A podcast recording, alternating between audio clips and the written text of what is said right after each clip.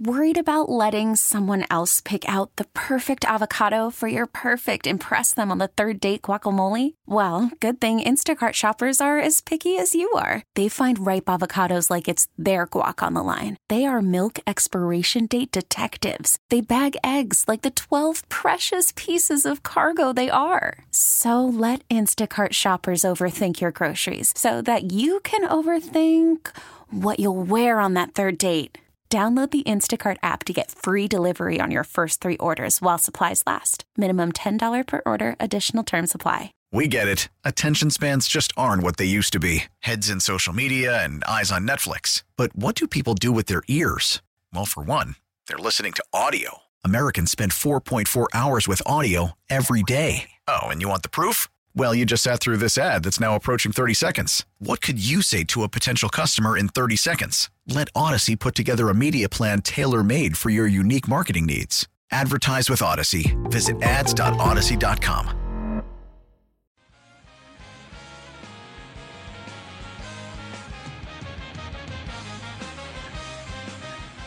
Welcome into the nightcap here on WGR.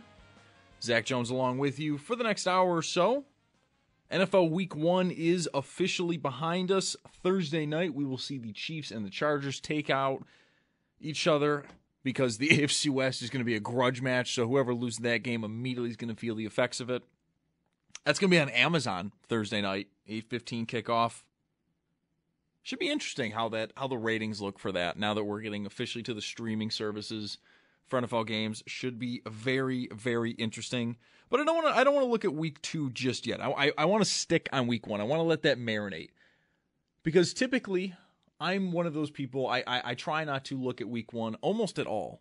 I'll look at the records. I know they count, but for the most part, I just every result to me is like nullified. It's oh well, this was week five of the preseason. You know, some of these guys haven't played.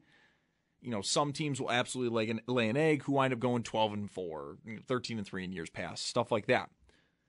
But I do think we learned quite a bit from week one this year in terms of just, you know, teams that had high expectations, did they meet them? Teams that had low expectations, did they meet them? Players, eh, personnel, all that stuff. I think we actually learned quite a bit. And I want to start with last night's game, the Monday night game between the Seattle Seahawks and the Denver Broncos. Seattle ultimately wins that game somewhat in stunning fashion. I mean, the Broncos were almost a touchdown favorites, or well, they were a touchdown favorite, six point favorite, and they lose 17 to 16. If you listen to Schopp with the Bulldog, or if you've been on Twitter at all, but if not, I'll let you know. Nathaniel Hackett, the Broncos head coach, met with the media today after the team lost, and he went for a 64 yard field goal for the win. It was fourth and five. They could have absolutely tried to get a first down there to make it an easier kick to even just keep driving. They had three timeouts, I think, with a minute 20, and they just let time click off the clock. Tick, tick, tick, tick, tick, and just let it go. And if you watch the ManningCast over on ESPN as well, you'll know Eli Peyton and uh, Shannon Sharpe were almost irate. Peyton was just deadpan the entire time of just almost being in disbelief at how poor the decision making was because I don't think it was bad clock management. It was just poor coaching. Their plan was to kick that field goal. And Nathaniel Hackett spoke with the Denver media today and basically immediately outright said he regretted it. I'll play that clip in just a few moments. But he outright regretted it, saying that the team should have gone for it on fourth down, that it would have been the right decision. The problem with that is everyone knew that and everyone knew that at the moment. This is not something that comes out and, you know, it's, well, you know, everyone's saying that now when they saw that he missed the kick, he could have made the kick. Uh, watching that game last night, to me, the kick doesn't matter. Them losing is the correct outcome for the way they played. They played like garbage. They never looked prepared. They looked lost. They couldn't get plays off quickly. There was no semblance of structure on a team that for the entire offseason, the NFL world has been told they're just a quarterback away. And now they've got an offensive head coach in Nathaniel Hackett. They're just going to be to the moon in terms of how talented they can be. And sure, they suffered a few injuries. Tim Patrick, stuff like that. But you know, the offense is still great. Jerry Jeudy, Courtland Sutton, Javonte Williams, Albert O at tight end. I mean, they have a semblance of really, really good talent on offense. They just need that quarterback. Yesterday it showed. Uh, sure, but you need to actually look like you're prepared to play the game. And the decision at the end of the game to not have your $250 million quarterback go out there and make a play, extend a drive, make the field goal that much easier to win a game in hostile territory in which Seattle wanted blood. Even former teammates of Russell Wilson were furious at him. They they wanted they wanted the Broncos to lose more than literally anything. We'll get to that in, in, in a minute too. I, I do want to talk about you know Russell Wilson being booed and stuff like that. But real quick, here is Nathaniel Hackett with the media earlier talking about well his fourth down decision. You know, looking back at it, we definitely should have gone for it. Um, just not, not, you know, one of those things. You look back at it and you say, of course we should go for it. We missed the field goal. Um, but in that situation, we had a plan. I mean, we had a plan. We knew that the 46 was the mark. Uh, we were third and 15, I think, third and 13. I'm more upset about that play before it to lose yards, to be able to, you know, getting that there would have definitely uh, been better to be able to call that same play and get extra yards. But um, he dumps it out to Javonte. Javonte makes a move, goes a lot farther than I think we had anticipated. We were expecting to go for it on fourth down, and then you hit the mark. I just don't. I don't get it. It sounds more like. I mean, of course, he immediately says we should have gone for it. Then he sort of justifies the decision of why they kicked a field goal. My problem was is you didn't set your team up well enough to actually have a easy win scenario there.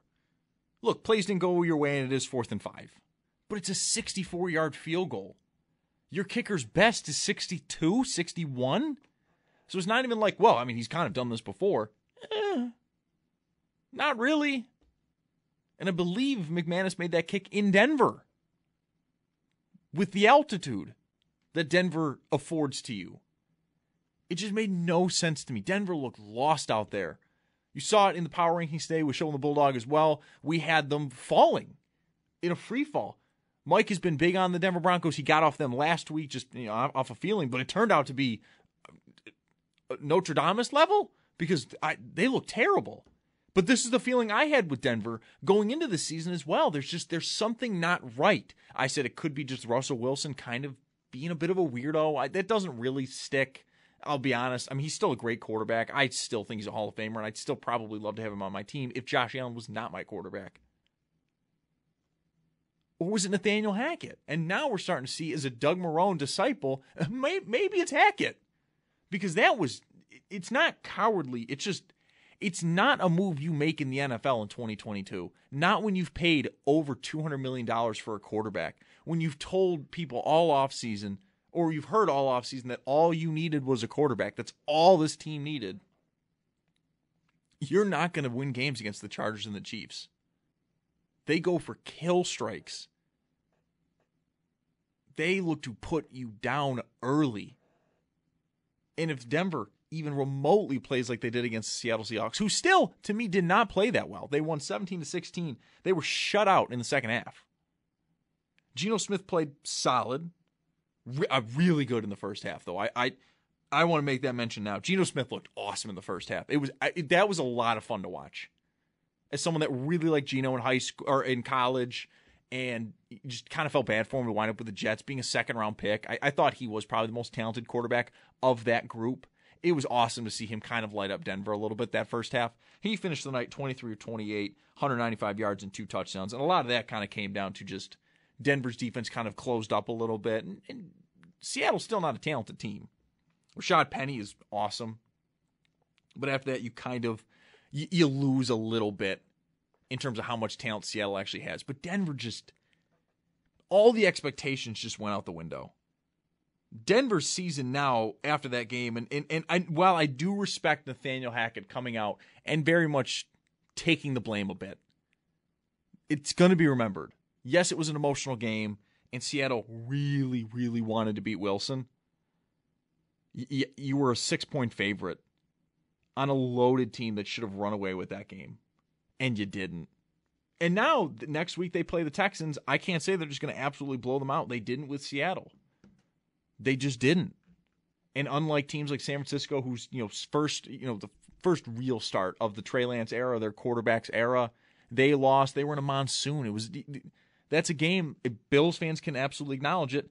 Kind of like the win game from last year against New England. You kind of look back, you're pissed, but you can kind of walk it back and go, look, if that's not there, we win.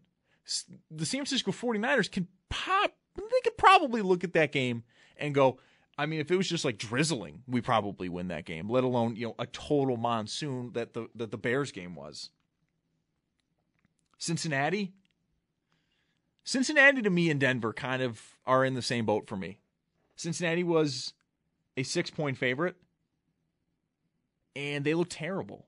Joe Burrow looked like him being recovering from appendicitis maybe played a role into this. He looked off. His timing with his receivers did not look good. The O line still looks bad even after they've retooled it a bit. And so for me, two of the top teams in the AFC, two teams that eh, you know, as a Bills fan, you're kind of you're paying attention to, right? The Bronco or uh, the Bengals obviously went to the Super Bowl last year. They they won the AFC Championship game. You, you have to look at them, especially with Burrow at quarterback. And the Broncos, they add Russell Wilson. They were already a pretty talented team before that. You, of course, you're looking at them. But both teams floundered in their return to the NFL. Just absolutely floundered it. So, going through some of my other takeaways that I do want to talk about, that is one two premier AFC teams that you know you're gonna they're gonna I think they're gonna be in the playoffs. I think I, as much as call from mom. Answer it. Call silenced. Instacart knows nothing gets between you and the game. That's why they make ordering from your couch easy. Stock up today and get all your groceries for the week delivered in as fast as 30 minutes without missing a minute of the game. You have 47 new voicemails. Download the app to get free delivery on your first three orders while supplies last. Minimum $10 per order. Additional terms apply.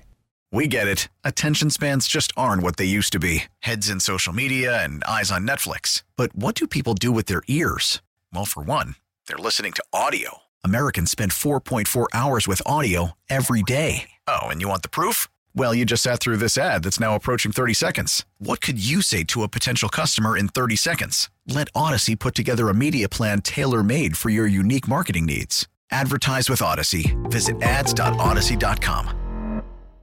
I put in my bold predictions. I think Cincinnati can miss. I think it's far more likely they make it, especially with Pittsburgh. TJ Watt's going to be out about six weeks. Uh, Cleveland Browns won't have Deshaun Watson for most of the season. It's going to be Cincinnati and Baltimore, just trading back and forth I think, the lead of that division. And ultimately, whoever wins that division, it's going to be, I think, between those two teams. But then the Rams. I mentioned this yesterday. It was a little bit of a shorter show with Monday Night Football, but I mentioned yesterday that both Super Bowl participants, both the winner and loser, looked terrible week one. They didn't neither neither of them looked good. The Rams were shut out in the second half. They only scored 10 points. Matt Stafford threw three picks. You go over to the AFC side, they lost Joe Burrow throws four. He has five total turnovers. And ultimately, they still almost won, but I don't think a single Cincinnati fan sitting there going, even if they won that game in overtime, or sitting there going, oh, that went well. No, you leave that game with far more questions than answers. Where the Bills and the Chiefs, the you know, two of the other premier AFC teams, left with a lot of confirmations. There were not many questions. It was just questions answered. Allen is still as good as advertised. The defensive line that the Bills retooled is just as good, if not better, as advertised. It's far better than last year when it was advertised as, you know, kind of a new line. The Von Miller effect is real. The rookie corners, not half bad. Gabe Davis, I think the expectations were about right. You go over to the Chiefs, how are they going to look without Tyreek Hill? Fine. They'll be fine. They may not be as explosive at times. They may run into some issues. But Mahomes throwing five touchdown passes in his first game without Tyreek Hill mm, tells you quite a bit. Then their pass rush. Chris Jones, George Karlaftis, the rookie out of Purdue, got a ton of QB pressures on Kyler Murray. They look pretty good. They're going to have a bit of an issue, though. Rookie Trent McDuffie, their first round cornerback, he goes on IR with a hamstring injury, but he'll be eligible to return in week six against the Bills. So the two top teams in the AFC to me answered every question you had. Now it's just sort of keep keep the car in motion, keep moving, keep rolling downhill. Because both the teams, once they get going, once they get momentum, they're a buzz saw. Both of them are. That's why I've been I've been banging the drum all off season and pretty much since I've been at the station, it's it's better already than than Manning Brady. It is already better. Because early on with Manning and Brady, it was Brady winning and it was Manning being really good in the regular season, and it didn't even matter if it was regular season or postseason, was just god awful against the Patriots. Then he figured it out, and then it became a great rivalry. Once Manning actually started to get some wins under his belt in that rivalry, it became great. But before that, it was just the two best teams in the AFC, and one being very clearly better than the other, that being the Patriots.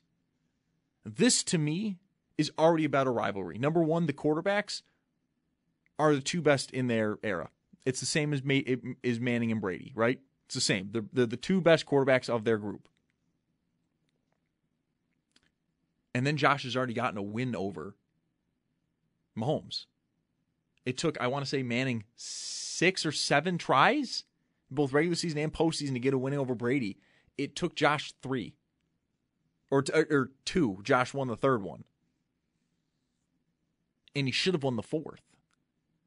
That's the thing, too. 13 seconds will be always remembered, kind of as like their version of when Belichick went for it. Or the AFC Championship game in 06 where Manning gets his first Super Bowl. It might be remembered on those levels. But it was a great game, and ultimately, history will remember that game as Allen did everything in his ability to win it. He just didn't have the ball last. That's going to be it. Both those teams absolutely answered every question you had for them. That ultimately they're the two best teams in the NFL. They are the two best quarterbacks in the NFL. Everyone else is playing catch up. Colin Cowherd is someone I like to pay attention to, like to watch, see what he says and stuff like that. I know some people have, you know, their issues with him. For for the most part, he is very much somebody I keep an eye on in terms of the national scope. He did his herd hierarchy today. Top 10 teams, all that stuff. Chiefs were one, Bills were two. I have no issues with that. Today on the reverse power rankings, Chiefs were two, Bills were one. No issue with that either. Because to me, it's absolutely pick your poison. And ultimately, if you looked at the Bills' first game and went, look, they had four turnovers and the Chiefs didn't. I I can't argue with that. I cannot argue with that. The Bills played really, really sloppy in the first half. I'm not going to dispute that. But he had the Minnesota Vikings at third, a team I really like. I think the Minnesota Vikings are very, very good this year. I think they're absolutely going to win the NFC North. And week one proved it with their win over Green Bay. But man, if that's your third ranked team compared to the Bills and the Chiefs, the Super Bowl's the AFC championship game. Because the way I see it now, last year, not an enigma, not an anomaly, I wouldn't say that. Cincinnati had to have a historic run.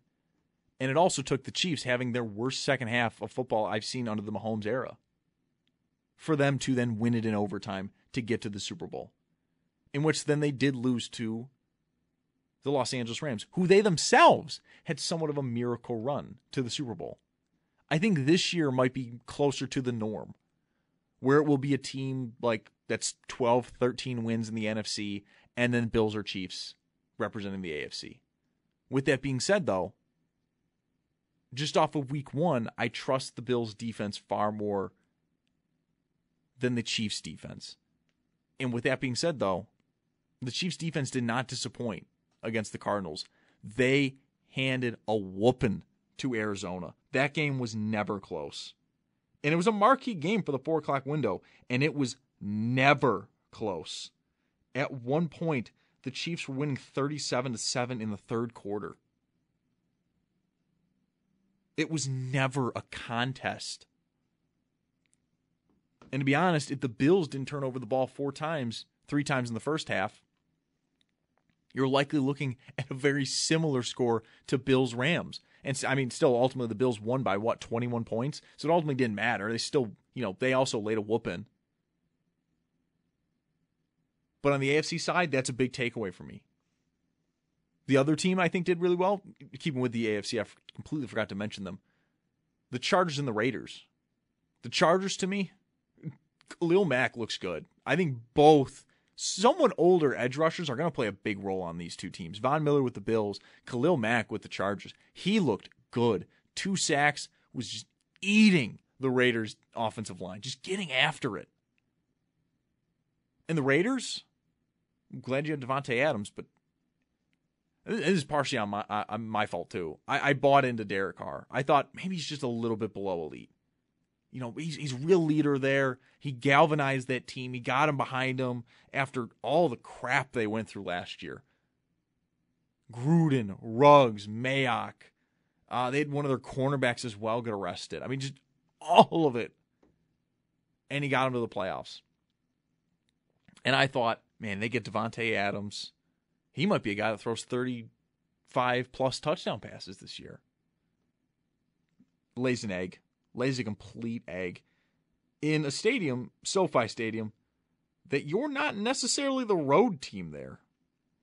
The Raiders have a bigger fan base in Los Angeles than the Chargers ever have. The Chargers have always been San Diego. The Raiders, as the nomad franchise of the NFL, has fans in Los Angeles. Their heyday, you can make an argument, was when they were in Los Angeles. They won Super Bowls in Oakland, they won Super Bowls in Los Angeles. And just Carr, 22 of 37, 295 yards, two touchdowns, three picks. All three picks were awful. All of them. He only puts up 19 points. Adams gets his, but he was targeted 17 times. 10 catches, 141 yards, and a touchdown. Look, Adams is the best receiver in football. It's him and Justin Jefferson to me. I, I Jefferson at this point is going to start breaking records that I thought would never be broken. But in terms of having done it for a number of years, it's Davante Adams he's going to get his. But as you see, they put up 19 points. And the Chargers struggled with them a bit. There were points of the Raiders, if not for the Carr picks, could have really dug their way back into the game. And so that's where, for me, the Chargers are still just that leg below the Bills and Chiefs, who just, the team kind of let up any sort of weakness and they just attack them. They're like a pack of wolves, both teams. They sense any sort of weakness, they just go for the jugular, both of them. It's why so many fans and pundits pick them as the Super Bowl representative of the AFC and the eventual winner. Is because they just it, as long as there's no injuries for the team, as long as there's not a drastic change for the Chiefs, you know, their entire O line being gutted, it's kind of the same for the Bills in that Jacksonville run, where they lose to the Jags and a few more games after that, they just don't look right. The offensive line was gutted. If that doesn't happen, the Bills probably wind up as a 13 win team. This year, they can likely wind up as a 13, 14, 15 win team. I believe Howard picks the Bills today. Howard had him at 16 and 1. And it's not something that's out of the realm of possibility. It's just simply not. When you look at their schedule and you look at some of the teams they play, and you can poke holes in most of them, they play Tennessee, as we know, Monday Night Football, home opener. Da'Shawn Hand goes out for the Tennessee Titans for the year. That's another defensive lineman that they've lost along with Harold Landry. And they just lost to the Giants, who I'm sorry, as much as I gave praise to Brian Daboll yesterday, it's still not a good team. It's still a rebuild. And it was in Tennessee, it was at home. Ryan Tannehill looked as bad as many people think he will this year. So you get Tennessee at home, at Miami. Miami put up 20 points against the Patriots defense, which has looked gutted and did not look good then. It's just the Dolphins don't look that good. At Baltimore. Baltimore somewhat struggled with the Jets. They did. And then they just lost Kyle Fuller to the year with a torn ACL, their number one slot cornerback. And even with the injury to Tre White, the fact that, you know, we're still going to be starting two rookies, or, you know, they're going to be rotating, or maybe even at that point, we're going to have solidified either Kaiir Elam or Christian Benford going to be the number two next to Dane Jackson there isn't a Cooper Kupp on that team. There just isn't. And their offensive line is it's still injury riddled. It's still losing people. They couldn't run the ball against the Jets. They're going to do that against this D line? Uh, probably not. Then you get Pittsburgh, who are going to be without TJ Watt. The biggest problem that teams have with the Steelers is TJ Watt.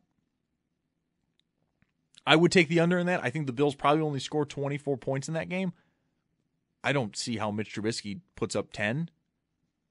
It took five turnovers for them to score 20. Um, excuse me, 23 against the Bengals. They needed overtime to get that that 23. And then you get Kansas City. I think at that point you could very well see Tre'Davious White on the field. And you also could see Trent McDuffie back for the Kansas City Chiefs. But I think that's that to me. It's it, after Week One. It's not until October 16th against the Kansas City Chiefs in Arrowhead that like the Bills may really have their first loss.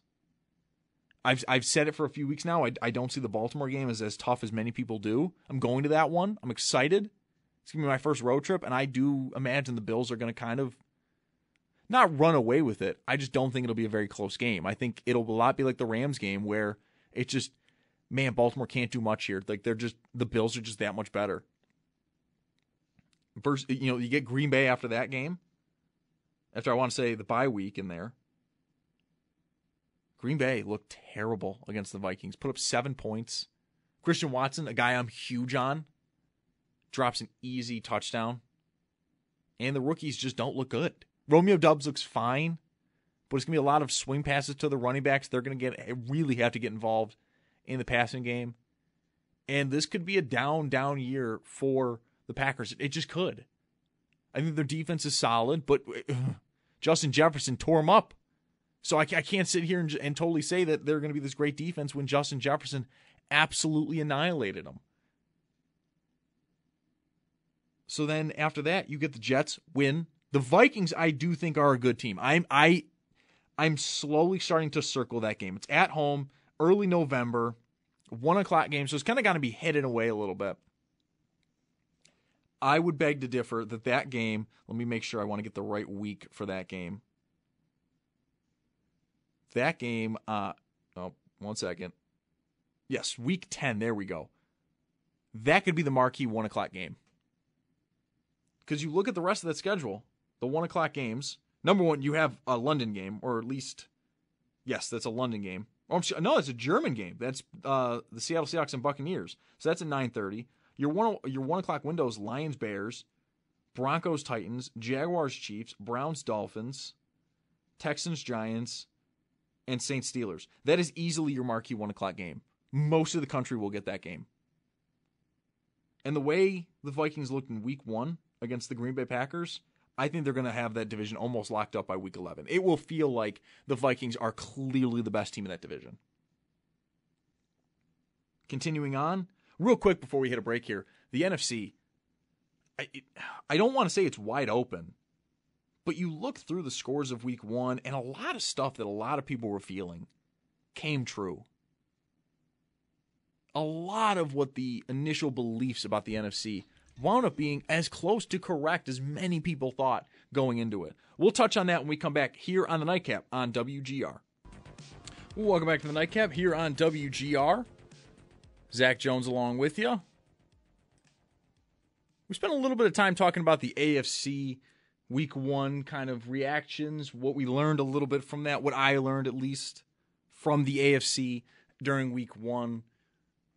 Broncos, disappointing. Raiders, disappointing. Ravens, eh, put some injuries. Chiefs and Bills look spectacular. The Chargers, just a leg below them. And then kind of everybody else. Miami, you played the Patriots, but you only scored 20 points, and the Patriots look terrible. All the Patriots look so bad. I'm so happy about that. I, I, I felt really good about that this year going into the season, but there was like a part of me that was like terrified because I built somewhat of my idea on this whole season that the Patriots were going to be terrible. So I'm glad at least I was somewhat proven correctly, at least through one week. To the NFC, though, I think the NFC proved a lot of things correct that a lot of pundits and talking points were, were, were having about the NFC as a conference, really except one thing, and that was the 49ers and the Bears. Now, this game is one of the traditional week one games that I'm going to look at and kind of not have an asterisk on it, but definitely look at it and go, mm, I don't know. I don't know. It was a monsoon you know, yes, the Bears win 19 to 10 and they perform better in that weather than the 49ers did, but if that game was played at, you know, typical week 1 weather, which is, you know, 70 and sunny, I think the 49ers roll. I just don't think the Bears have the talent. I love Justin Fields. I don't think it's his fault. I just I think the Bears do not have the talent. They are well within their rebuild right now. They are looking forward to this offseason when they have the most cap space in the NFL. However, if you're the Bears and you can build up a few of these like marquee wins and sort of like you can hang your cap on a little bit, more power to you. If you're the 49ers, however, oof. And if you're Trey Lance, you need to have a good game next week. You have to. I think I think but that's kind of the assumption, right? Jimmy Garoppolo's still on the roster. That's really your first start in terms of like this is your team now. I think he had two starts last year due to injury with Garoppolo, but now this is his first start where it's your team, big man. This this is your team. And he did not play particularly well. Neither did the interior defensive or offensive line. So the running game really never got off the ground, but Trey Lance himself did not play great. The one big one o'clock game of the NFC I was really paying attention to, I had red zone on, but I was really glued into, was the Philadelphia and Detroit Lions game. It ended up 38 35 Eagles, but man, I feel like I was correct on both teams. Even though, of course, the Lions lost, they feel like a quarterback away. They feel like a CJ Stroud, Will Levis, Bryce Young, whoever, you know, pick your fancy there away from really being a fun team in the NFC, being one of the fun young teams in the NFC.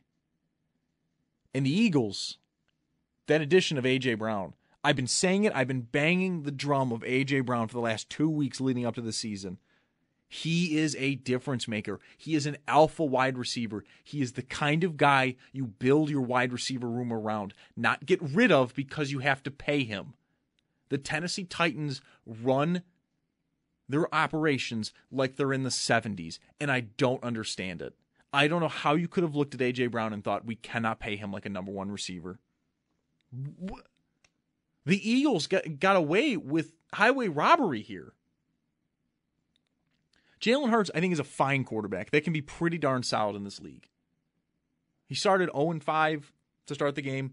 But ultimately, he end, he ends the game, I think, with over 60% completion percentage on his throws. It was more just he started off 0 5.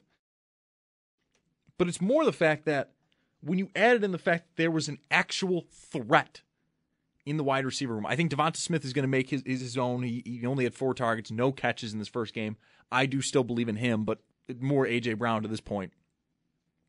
When you added in that threat that he was, and he was 10 touch or 10 receptions, and 155 yards. He was a threat every time they had the ball on offense. It allowed your rushing attack to absolutely flourish. Miles Sanders, who was kind of a forgotten guy last year, had no touchdowns, was sort of like a diet version of Saquon Barkley.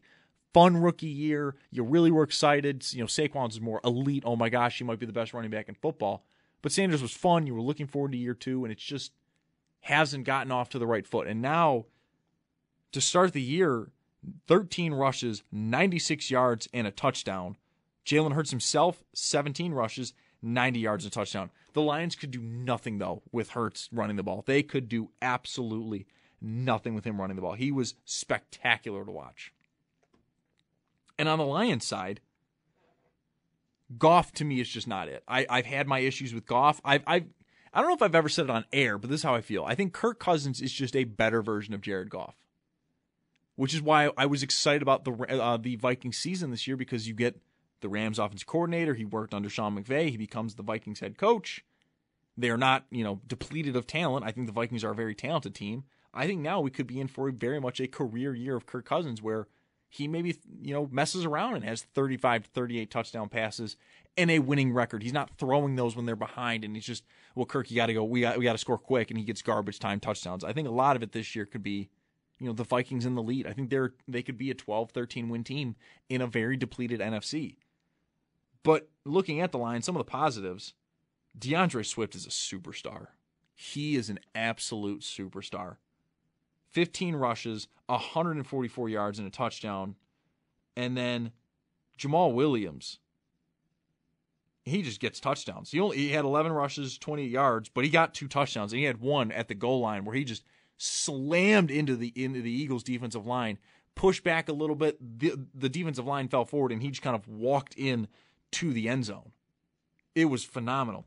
Amon St. Brown, is someone I think is going to have a huge year number two. Eight catches, 64 yards. He had a touchdown. DJ Chark had a really nice touchdown as well. Defense, they didn't do a ton. TJ, uh, um, excuse me, um, TJ Hockenson didn't really do much. You know, tight end. He's fine.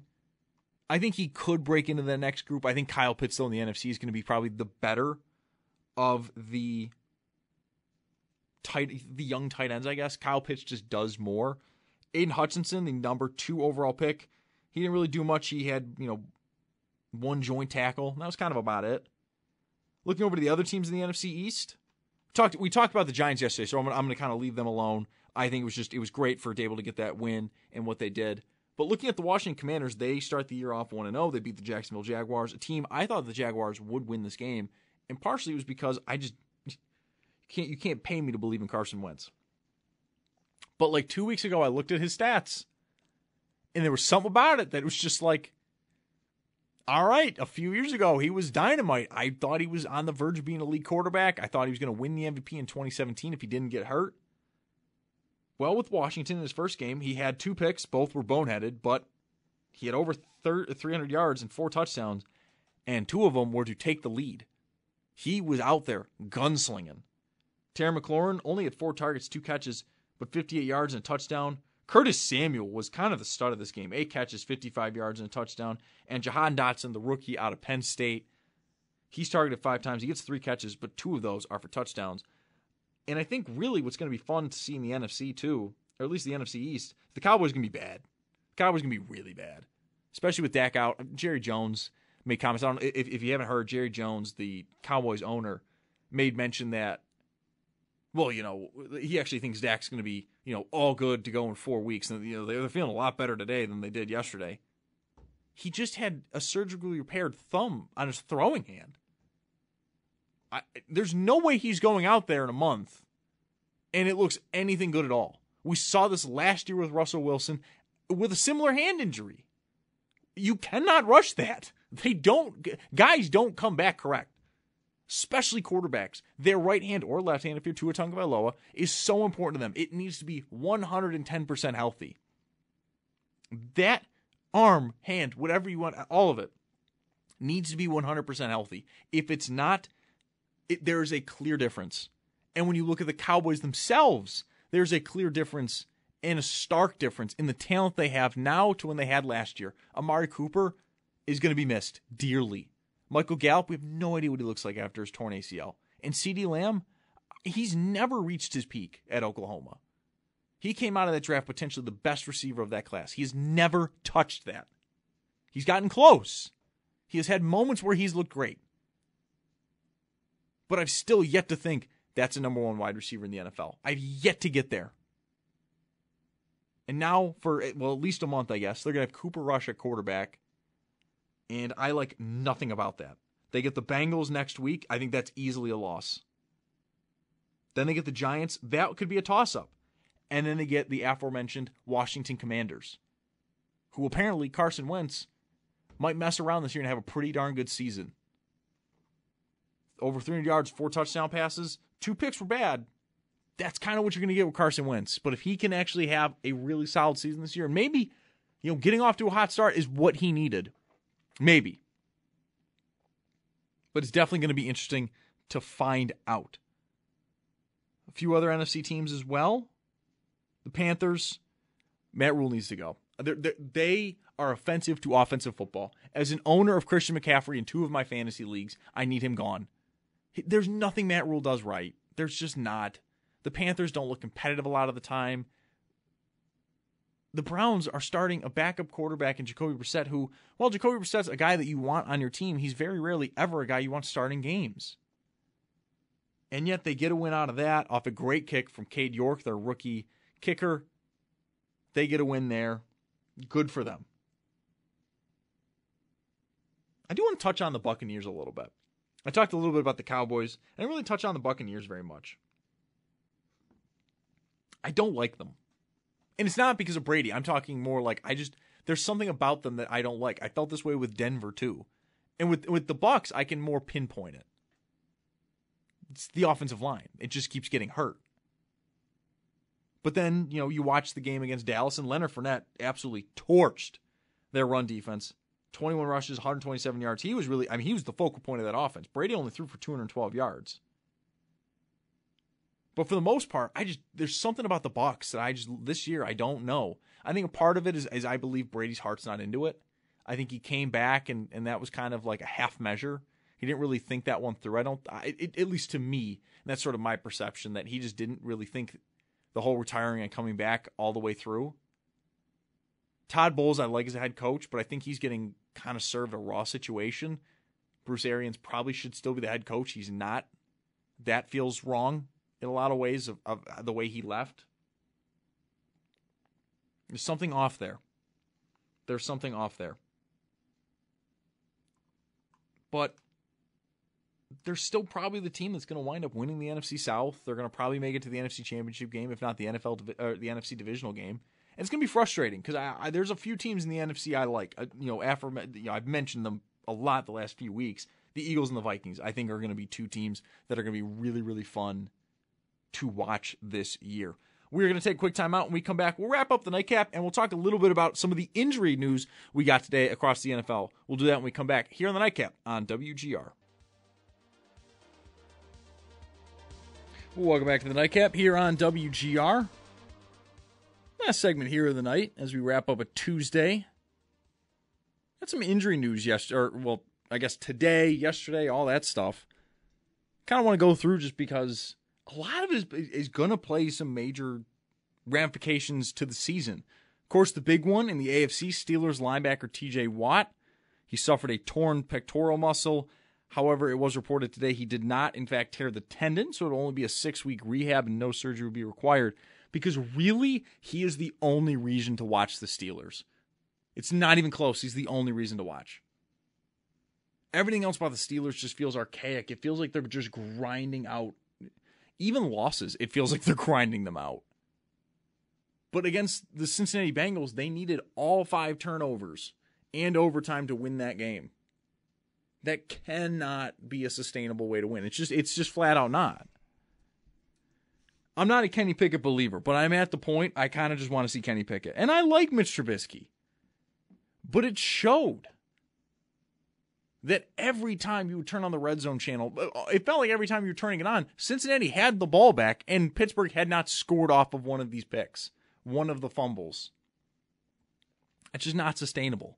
So they need TJ Watt back as quickly as humanly possible. Now, the big injury, this one happened last night. Jamal Adams, bit of an overrated safety, but still, I mean, one of the major known names of you know the NFL, especially on the defense. Looks like he may have suffered a serious torn quad injury. Pete Carroll was not really happy about it. He called the injury serious. That one could be big. And then, of course, the big one from today, just overall, uh, Dak Prescott. He had surgery today on his fractured thumb.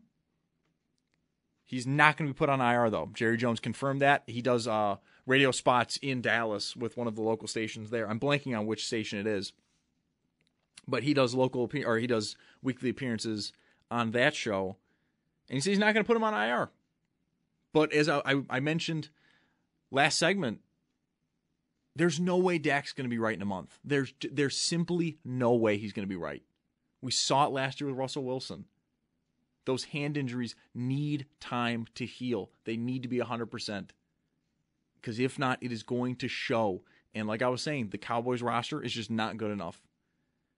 And, and that's always going to be my, my thing with the Cowboys is I think they've started to believe their own BS with the media and, and with everything that was this Dallas's year. I think they've started to actually kind of buy into that themselves. The Jones family, because most of them basically run the team along with Jerry because there's no way you look at that roster and think, this is the year, guys. This is the year they're going to make the Super Bowl.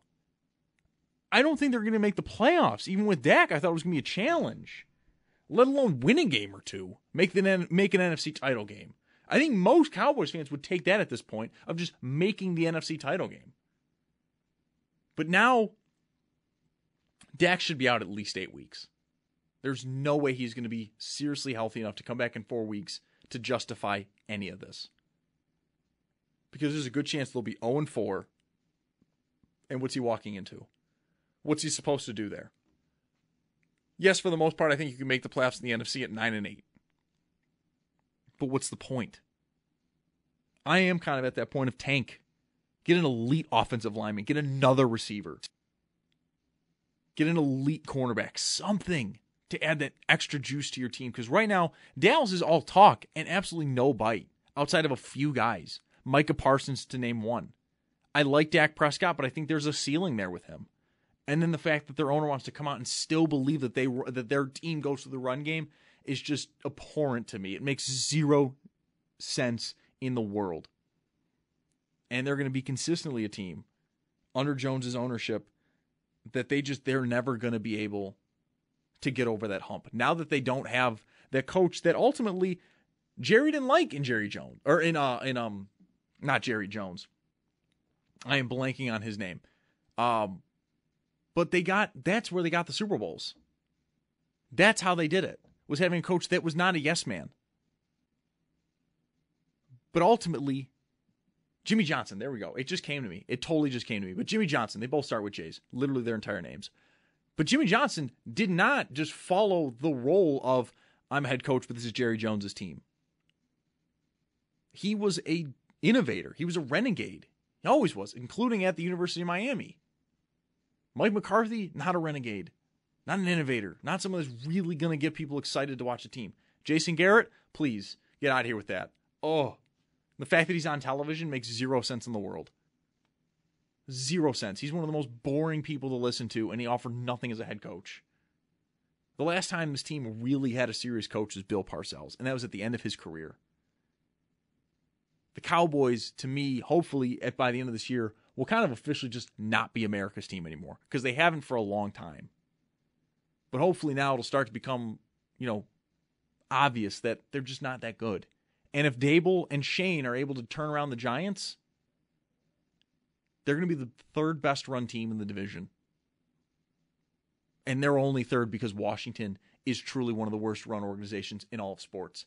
That's going to do it here on the nightcap. I'm Zach Jones. I'll be back tomorrow. We'll show the Bulldogs starting at 3, and we will have the nightcap again tomorrow night starting at 7. However, on Thursday, no nightcap because the Sabres will be starting their prospects tournament. They'll be taking on the Montreal Canadiens. So that will be there instead of the nightcap. But that'll do it here for the night. Thank you for listening. This has been the nightcap on WGR. We get it. Attention spans just aren't what they used to be heads in social media and eyes on Netflix. But what do people do with their ears? Well, for one, they're listening to audio. Americans spend 4.4 hours with audio every day. Oh, and you want the proof? Well, you just sat through this ad that's now approaching 30 seconds. What could you say to a potential customer in 30 seconds? Let Audacy put together a media plan tailor made for your unique marketing needs. Advertise with Audacy. Visit ads.audacy.com.